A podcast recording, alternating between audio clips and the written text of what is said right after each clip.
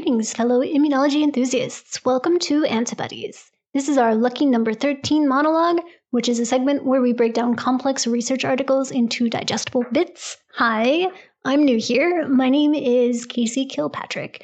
I'm a principal scientist focusing on translational biomarkers here at Boston Biotech. I'm here today to talk to you about a question probably every grad student is asked at one point in their career, which is why can't I stay up for four days without sleep? This paper, entitled Prolonged Sleep Deprivation Induces a Cytokine Storm Like Syndrome in Mammals, will hopefully provide you with some clarity on the question. It came out in Cell in December of 2023. The lead author on this paper is Eric Zhang out of the National Institute for Biological Sciences in Beijing. So let's dive in. I'm sure we've all been there before.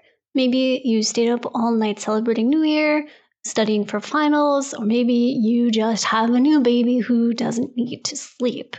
Chronic sleep deprivation has kind of just become this pervasive aspect of modern life, so much so that people often brag about their four hour sleep schedule or surviving off of coffee alone. In fact, it wasn't until 1997 that the Guinness Book of World Records stopped allowing attempts at the world record for going the longest amount of time without sleep because the dangers of sleep deprivation are just entirely too high. But you may ask, you know, what does this have to do with the immune system? You'll notice if you stay awake for long enough, on top of feeling incredibly tired, you start to have muscle aches, trouble making decisions, and brain fog, which really feels much like an immune response from being sick. We know that sleep is important for neuronal metabolism, kind of oxidative stress responses, and cytokine production, specifically in the central nervous system. Still, the precise role of the immune system in acute sleep deprivation has yet to be fully elucidated. But before we get into it, here is a quick word from today's sponsor. Are you tired of submitting your paper to nature and being surprised when it gets rejected? Maybe you've submitted too many R01 grant applications only to be denied? Or maybe you had three successful experiments in a row and your self-esteem is just a little too high? Let me introduce you to our revolutionary AI reviewer 2GPT. Reviewer 2GPT is an innovative large language learning model trained from thousands of journal reviewer comments, feedback from only the most toxic PIs, and world-renowned chef Gordon Ramsay Let's see it in action. Hey, Reviewer 2, what do you think of my flow cytometry experiment? The fundamental premise of this experiment is flawed. Why did you even bother? This experiment has no purpose, much like you. That's not how science is done. Go back to counting cells by hand. Hey, Reviewer 2, please critique my R01 grant. I'm sorry your institution is not situated near a major airport and this severely limits your ability to collaborate with real scientists. Not that any of them would want to. I would very much like to live in the fantasy land where you could achieve everything outlined in the abstract. Sign up for our waitlist now and never be surprised by negative feedback again. All right, back to the paper. To understand why this paper is so exciting, it will be helpful to cover some background information first. There are two main stages of sleep in mammals REM, or rapid eye movement, and non REM, which is non rapid eye movement sleep.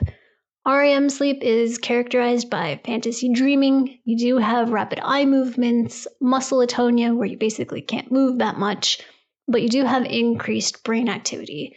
Where non REM sleep consists of more deep restorative stages of sleep, you have slower brain waves and minimal eye movement. You can actually still dream in non REM sleep, but the dreams tend to be much more logical in nature and hopefully less horrifying. Sleep deprivation in the context of this paper includes blocking both sleep stages. What I found the most interesting part of this paper and what really hooked me in was the question of why hasn't anyone done this before? The premise is very simple, but as it turns out, it's actually incredibly difficult to sleep deprive mice.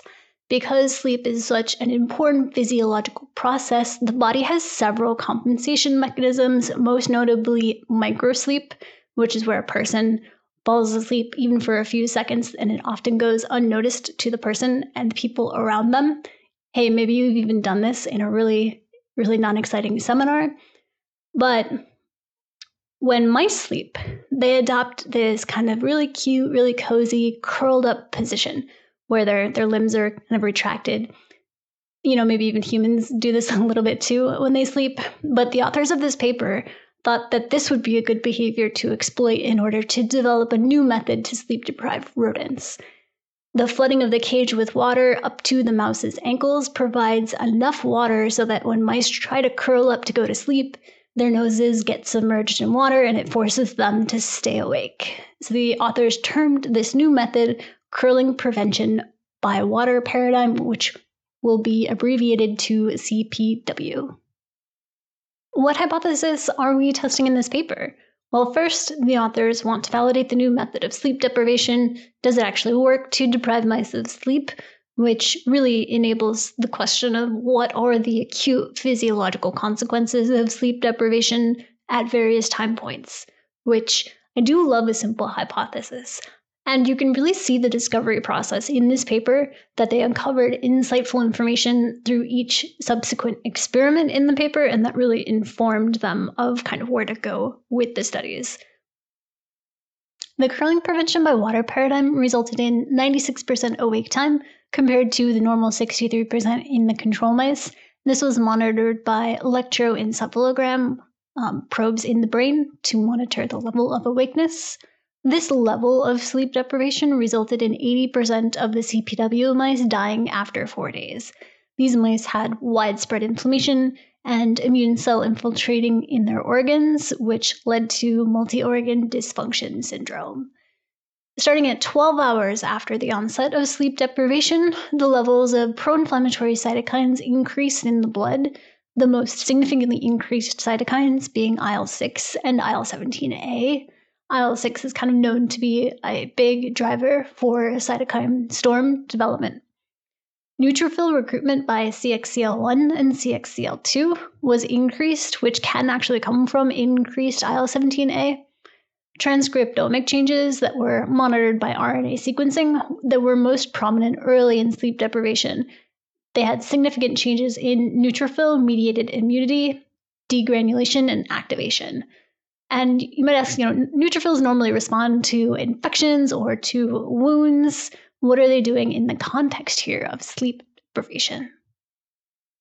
The authors found that the cytokine storm and associated mortality from sleep deprivation can be prevented by prophylactically providing acetaminophen, which is a COX inhibitor that's normally used for pain relief, or through steroid administration.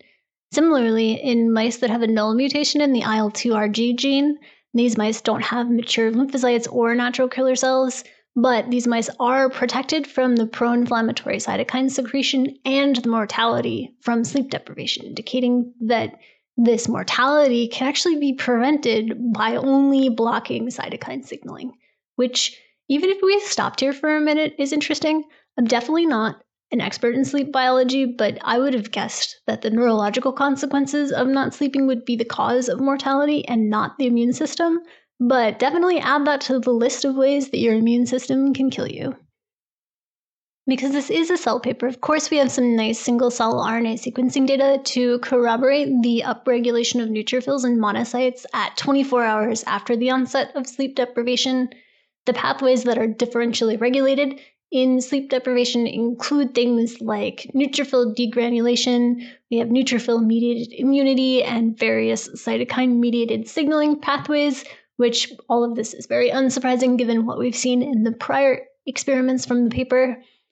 The increase in the number of neutrophils in the circulating periphery was also confirmed by flow cytometry, but curiously, if you experimentally deplete the neutrophils in these mice, it does not protect them from the sleep de- deprivation induced mortality or from the inflammatory cytokine secretion. So, if the neutrophils aren't responsible for causing the cytokine storm, what is happening here? Through a series of ablation and pharmacological interventions, the authors discovered that sleep deprivation actually modulates the blood brain barrier and the transport through ABC transporters. And because acetaminophen and steroids both ameliorated the pro inflammatory cytokine secretion, The authors hypothesized that this might be due to prostaglandins, specifically prostaglandin D2, which is known to have a sleep inducing effect in normal physiology. So, stimulating the PGD2 receptor, which is also known as the D1 receptor, it did increase neutrophils and serum IL 6, indicating that PGD2 might actually be the bridge between the brain response and the immune response and sleep deprivation. That the increase in PGD2 levels in the brain causes an increase in the permeability of the blood brain barrier, and that PGD2 leaks out into the periphery. And that results in peripheral changes in the immune system that lead to IL 6 induction, and that can cause a cytokine storm. This paper covers a lot of experimental ground and used a wide variety of kind of very highly technical experimental techniques that I recommend checking out the paper if you haven't done so already.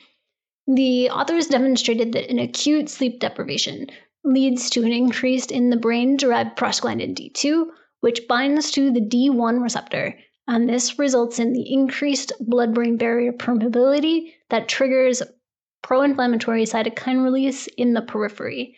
This is exciting because normally we consider the brain to be more of an immune privileged site, so to have a physiological process where an inflammatory stimulus or insult to the brain can have kind of downstream consequences or an effect on peripheral immune cells is really interesting. But because mice and humans have such different sleep requirements, I do wonder how the time course would play out in humans and to what degree the detrimental effects of sleep deprivation are reversible or are they preventable? Can we use this information in some way to help people who have insomnia? My not so serious takeaway from this paper is if you had a time machine and you wanted to go back to the late 1900s to retry to get the world's record for the longest period of time without sleep, maybe it would be helpful for you to load up on acetaminophen and steroids first so you can dampen your PGD2 D1 axis and win it. And guys, that's it for this monologue. Hopefully, I'll catch you in the next one.